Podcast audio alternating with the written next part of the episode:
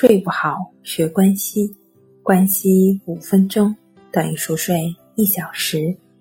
大家好，欢迎来到重塑心灵，我是主播心理咨询师刘星。今天要分享的作品是如何治疗失眠和抑郁症。在世界范围内，严重抑郁症是导致失能的主要原因之一。几乎有百分之十二的人在一生中的某一个时候都遭遇过它。在严重抑郁时，患者报告在连续的数周内，大多数时间都感受到了忧郁和压抑。食欲呢，也经常受到负面的影响，有时会造成体重显著的下降。患者白天总是感觉到疲惫，没有体力，普遍对工作、社交、生活。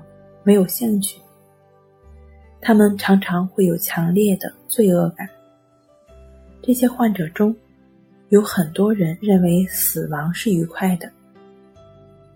几乎所有的抑郁症患者都报告有睡眠的障碍，其中百分之八十到九十的病例涉及到了入睡困难。睡眠中反复醒来，或者清晨醒来早，使睡眠短暂。其实，情绪是睡眠的镜子。如果白天日常的心理状态恍惚，情绪持续的低落，势必会对睡眠产生不利的影响。因此，想要有好的睡眠，需要调节情绪和调节睡眠双管齐下。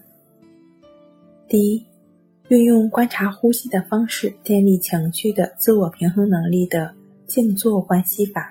帮助你抚平情绪，同时快乐安详的好心态。第二，运用感觉呼吸的方式保持觉知的静卧关系法，帮助你放下烦恼，安心入睡。正确的、持续的关系法练习，帮你拥有好心态，自然想睡就睡。睡不好学关系，关系五分钟。等于熟睡一小时。好了，今天跟您分享到这儿，那我们下期节目再见。